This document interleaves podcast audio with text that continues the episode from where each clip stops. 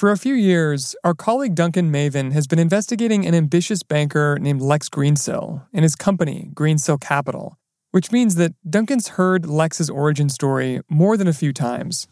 He's told it over and over and over again about how he got into this whole world. So he grew up on a farm in a place called Bundaberg in Australia. It's a pretty remote part of Australia. I think it was his grandfather who founded the farm. And they were growing sugarcane and sweet potatoes and watermelon. Every chance I can, I'm on a tractor. Those are my roots, and they always will be. Here's Lex in a promotional video. I grew up seeing how tough it is for my mum and dad to get paid for the crops that they grew. The way Lex tells it, when his family's farm delivered melons to supermarkets, the stores often failed to pay on time, which hurt the business. In a 2019 interview, he told Duncan how these delays affected his life. My parents couldn't afford to send me to university because they weren't getting paid by supermarkets for cantaloupes, as we call them here in the UK, that weren't paid. And so, you know, I'd done all right at school, but I couldn't go to university. And so I had to do my law degree by correspondence. Okay. And I can tell you that is a tough way to earn your law degree. Watching his parents struggle inspired Lex to one day start a company, Greensill. He talks about democratizing finance, you know, which is a pretty lofty kind of phrase and ambition. But the goal was, in theory, to bring this really useful tool the big banks have to smaller and smaller firms. Greensill would bring financing programs normally reserved for big businesses to small ones like his family's farm, helping them get paid sooner. And for years, it worked. Bankers projected that by the end of 2020, Greensill could be worth $40 billion. But then, earlier this month, in just a matter of days, Greensill publicly imploded. And its speedy collapse revealed a business that was way more complicated and way more risky than Lex had originally promised. He pushes the envelope a bit more and a bit more and a bit more, and then he continues to push it further and further and further until he's kind of a million miles away from the thing he started out with. And you kind of wonder, how did he get there? Like, how can a business like this grow up from nothing, be valued at $40 billion a year ago, and now it's bankrupt? Welcome to The Journal, our show about money, business, and power. I'm Ryan Knudsen. It's Thursday, March 18th.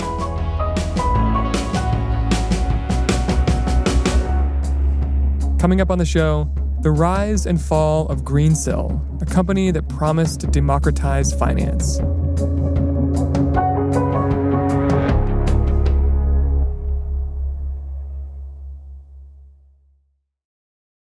This episode is brought to you by ServiceNow, the AI platform for business transformation. AI is only as powerful as the platform it's built into. Enter ServiceNow. It puts AI to work for people, for employees, for developers, and even your customers, removing frustration and supercharging productivity. On our intelligent platform, AI isn't just a promise. It's happening today. That's why the world works with ServiceNow. Tap the banner to learn more or visit servicenow.com/AI for people.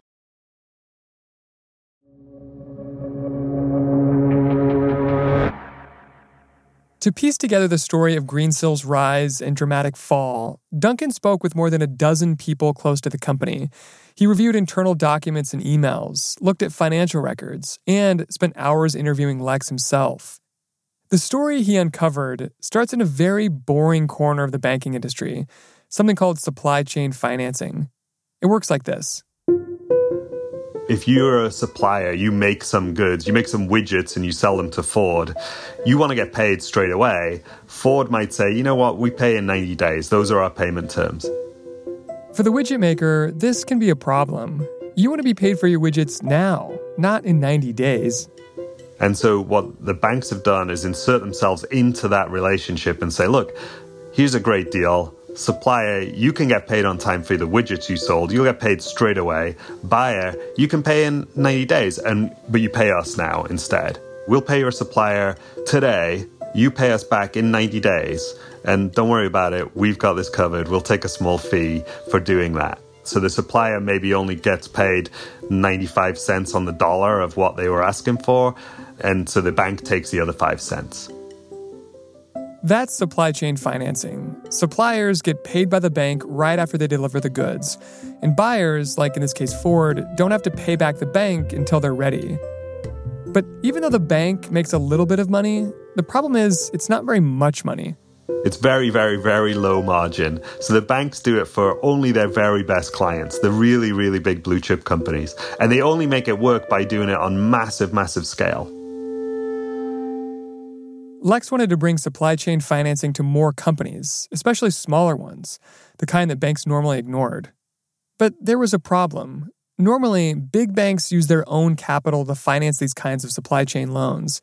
But Greensill wasn't a big bank. It didn't have that kind of money. It was just a startup. Lex's idea was, what if he got the money from investors? What if he packaged up all those supply chain loans into a fund that people looking for a safe return could invest in? Instead of using the bank's own balance sheet to provide this funding, he'd go out to a bunch of other investors. So typically wealthy individuals or pension funds or just somebody who's looking for a little bit of an extra profit on their money, a bit of extra return. And so he'd get this broad pool of investors. And so if you're an investor, if you're a pension fund or you're a wealthy person who's looking for a little bit of return on your investment, this looks like a safe investment because it's just businesses that owe each other a bit of money, and it should be a safe, small return. That's right, and that's exactly how it's marketed and sold to these people. It's an alternative to, the safest things they can put their money into just about. It's a little bit more than just putting your money in the bank and hoping for a return. There is a drawback to selling repackaged loans as securities to investors, though, and that is there's less profit for Greensill. Now, Greensill had to give those investors a cut of the money, too. And that's a big deal because the margins on these loans are already so small. So to widen those profit margins and to make more money, Lex had to offer loans to riskier companies with poorer credit ratings, because they'd have to pay more for the loan. Here's Lex talking to Duncan in 2019. To be honest with you, we didn't have kind of big backers. We didn't have kind of banks providing us with their balance sheet or anything like that when we started, Duncan. So consequently, we needed to pay the bills, and so we did business with companies that were of a poorer credit rating. Yeah. The downside of wanting to make that as a return is you're not going to be doing business with kind of big investment-grade companies because they're not going to pay that kind of money for that. Not only was Greensill loaning money to riskier companies, Duncan says it was also making loans that didn't really look like supply chain financing. They're things like loans to construction businesses or loans to, in one case, a longtime acquaintance who had a stake in a development of a skyscraper in New York. And so he makes that guy a loan. It's much higher interest. Or, other loans that go to other acquaintances for things that just aren't supply chain finance. They're things like a Russian cargo jet. So he securitizes the lease payments on a Russian cargo plane, or a bunch of 737 MAX planes that are bought by a carrier called Norwegian Air. So those are higher yielding, they're riskier, they get sort of packaged up with all this stuff, and that's how he starts to generate a little bit of profit. So he starts to move outside of things that you wouldn't normally consider supply chain financing. Yeah, that's right. I mean, there's a way to argue that this is still kind of financing people's supply chains. If you're an airline carrier, and then part of your supply chain is buying planes. So, you can really stretch the argument and say, well, that's still supply chain finance, but it's a long way away from, paying farms in rural Australia for the sweet potatoes they send to the supermarket. Those riskier loans were unappealing to many potential investors. They wanted a higher return, sure, but they still wanted it to be safe. So to make them safer, Lex had to do something else. He bought insurance on the loans. The insurance is an extra layer of protection onto these funds. So what Greensill did was say, look, some investors can't put money into this because, if there are pension funds, they might be restricted. There are restrictions on what they're allowed to invest in. And some of these companies we're talking about, especially the suppliers, are not investment grade companies. They're, you know, tiny little companies. So what we're going to do is we're going to have that insurance essentially raise the credit rating of the underlying investments. And now pension funds and others can put their money in. Just to summarize what Greensill was constructing here, in order to finance its supply chain loans, it was drawing on money from investors. But because those investors ate into his profit margins, he was having to make loans to riskier and riskier companies. And because of that extra risk, he had to buy insurance. But it worked. Investors were gobbling up Greensill securities. They socked away $10 billion into funds that Greensill set up at one broker alone. And the supply chain finance business was catching on. And not just with small businesses and farms, but with big businesses too. Greensill took on big clients like the telecom company Vodafone, the pharmaceutical giant AstraZeneca, and the Ford Motor Company. Former British Prime Minister David Cameron even joined as a close advisor. Lex told Duncan in 2019 that Greensill Capital was achieving its goal to democratize finance. What we've done is we have taken trade finance, we've made it much more visible, transparent, and standardised, and delivered that through to an investor world who hasn't been able to participate in that. And we pass through the benefit of that through the supply chain to those businesses. We are bringing kind of the share of financial services down in the economy. We're democratizing access to capital. Right. That's kind of what our mojo is. And then more good news in 2019. A big Japanese conglomerate wanted in on the action, SoftBank. SoftBank had put $1.5 billion into Greensill itself. The valuation at that point was around $3.5 to $4 billion. Greensill was kind of touted as this hot new startup. It had the backing of politicians. It had the backing of, you know, this massive fund. And he was talking about an IPO. And he had bankers coming into the office and saying, hey, you know, if you continue growing like this, if you keep hitting your targets, this company is going to be worth $40 billion in a year's time. Of course, we know that's not quite how it worked out. How it all fell apart, that's after the break.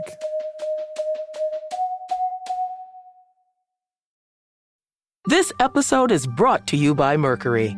There's an art to making the complex feel simple. Everything should be in sync so that even the smallest part serves a bigger purpose. Simplicity can transform your business operations. That's why Mercury powers your financial workflows from the bank account, giving ambitious companies like yours the precision, control, and focus they need to perform at their best. Apply in minutes at Mercury.com. This episode is brought to you by Vonage. With Vonage Video API, your developers can easily create custom video experiences tailored to your business. Enhance every conversation with live video. Whether it's delivering faster tech support, improving customer service, or enabling interactive meetings and events. Unlock the true video potential of your business. Discover how at Vonage.com.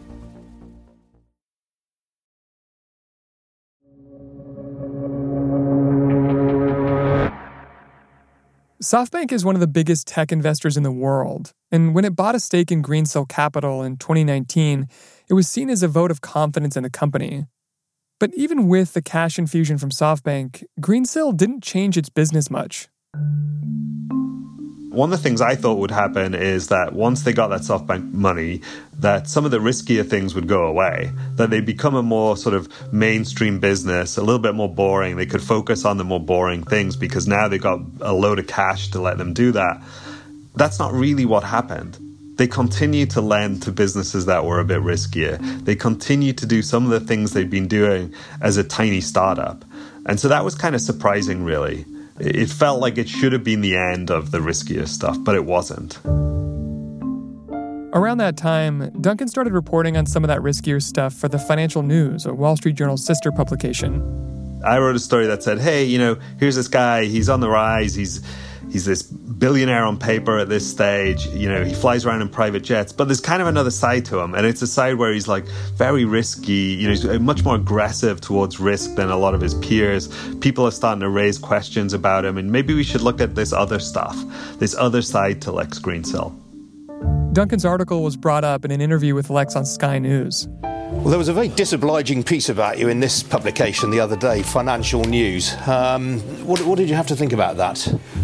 Well, look, Ian, there's a lot of people who don't send me Christmas cards at some of the big multinational banks now. But the fact is, when you're disrupting a multi-trillion dollar financing industry, we are going to upset a few people along the way, but that's not going to dissuade us from our mission. We're quite happy to live with people occasionally saying nasty things about us when we're changing the world and democratising capital.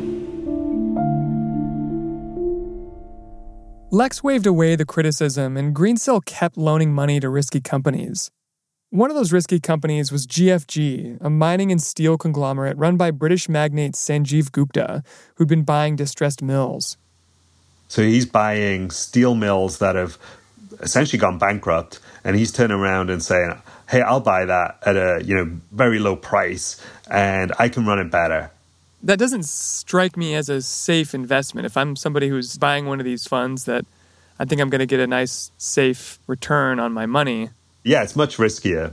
First of all, it's tied to the underlying asset, which, as we know, is going to be distressed. It's a steel mill or an other metal business that wasn't really working. And then on top of that, the business is essentially tied to steel prices, which can go all over the place. If something went wrong with GFG, like if steel prices fell or a distressed mine was a bad buy, Greensill would lose a lot of money. That's because GFG was one of the few companies that actually made money for Greensill. We found some figures on the top 5 Greensill clients at points where generating more than 90% of all its revenue. So although Greensill will be out there claiming he's got this incredibly diverse set of clients, in fact, only 5 of them at times were responsible for more than 90% of the revenue. And almost in every case, GFG is in that top 5. But all those investors who were buying Greensill's repackaged securities didn't always know that companies like GFG were propping it up. In some cases, Greensill called things by code names that would have disguised, deliberately or otherwise, what the underlying asset was. So sometimes, for instance, some of the GFG assets were called other things. You would find the name of a street in Bundaberg where Lex Greensill grew up. So there are names like Rasmussen or Rabine or Seaview, and these are all streets in Bundaberg. And underneath them are loans to GFG and other companies, but you wouldn't be able to tell that. How were you able to figure that out? Well, I figured out where they were by using Google Maps. I figured out what was in there by talking to sources and digging through other bits of information that are not necessarily public. Greensill was able to hide its weaknesses from most of its investors, but it couldn't hide it from its insurance providers. And the insurance providers were getting nervous. A bunch of them started backing away. Eventually, Greensill was almost entirely dependent on one insurer based in Australia. And when they saw the kind of risk that Greensill was taking on, they decided not to renew their insurance agreement. By the fall, the one insurer that Lex is increasingly reliant upon starts to say, hey, we're not sure we're going to do this anymore. Why did the insurer say that they didn't want to do it anymore? I think they were concerned that they were the one insurer, right? Like, they are the only one who are doing this. Greensill couldn't get insurance for the repackaged loans it was selling to investors anymore. And so they had to go to the bank that was selling their securities, Credit Suisse, and come clean. The insurance policy ends March 1st, at which point Greensill has to go to Credit Suisse and say, hey, those funds that we sell as insured, they're not insured anymore. And that eventually becomes the trigger. Greensill's whole business relied on money from investors, which it got when Credit Suisse resold its funds. But without insurance, Credit Suisse wasn't so sure it wanted to sell those funds anymore. Credit Suisse had to look at the assets underneath and say, well, are these real? Are they really good? How do we know what they're worth? And they decided that there was a problem with the valuation of the assets. And then they have to tell their clients, and then it all unravels. Credit Suisse has to freeze the funds. Everything starts to unravel at that point.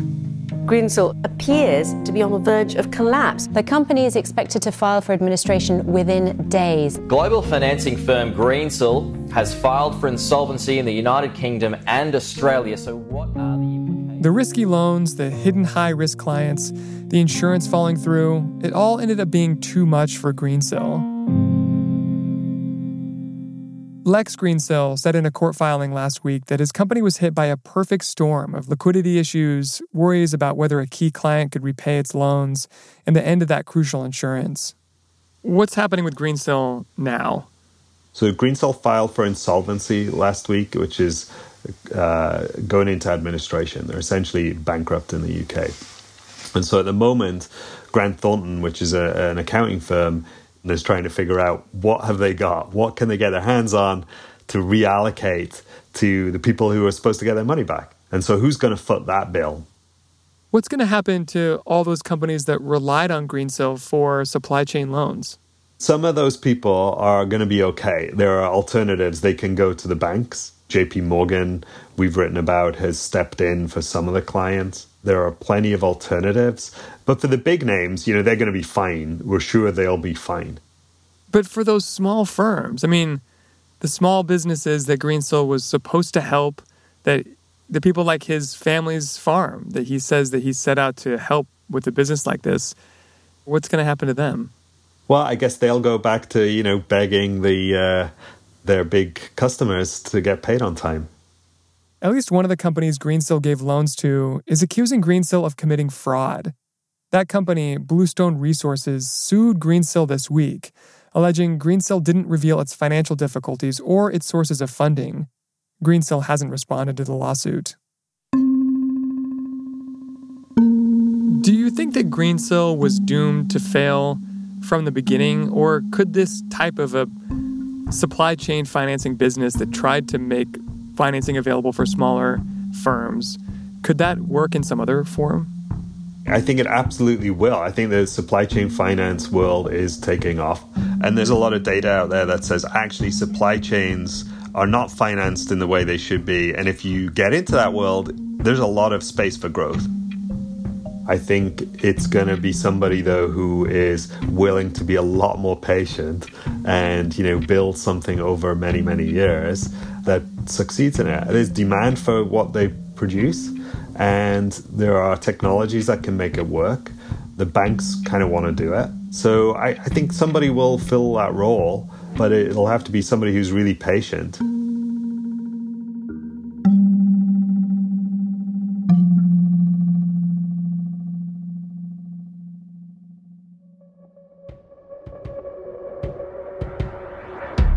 That's all for today, Thursday, March 18th. The Journal is a co-production of Gimlet and The Wall Street Journal. Additional reporting in this episode by Julie Steinberg. Thanks for listening. See you tomorrow.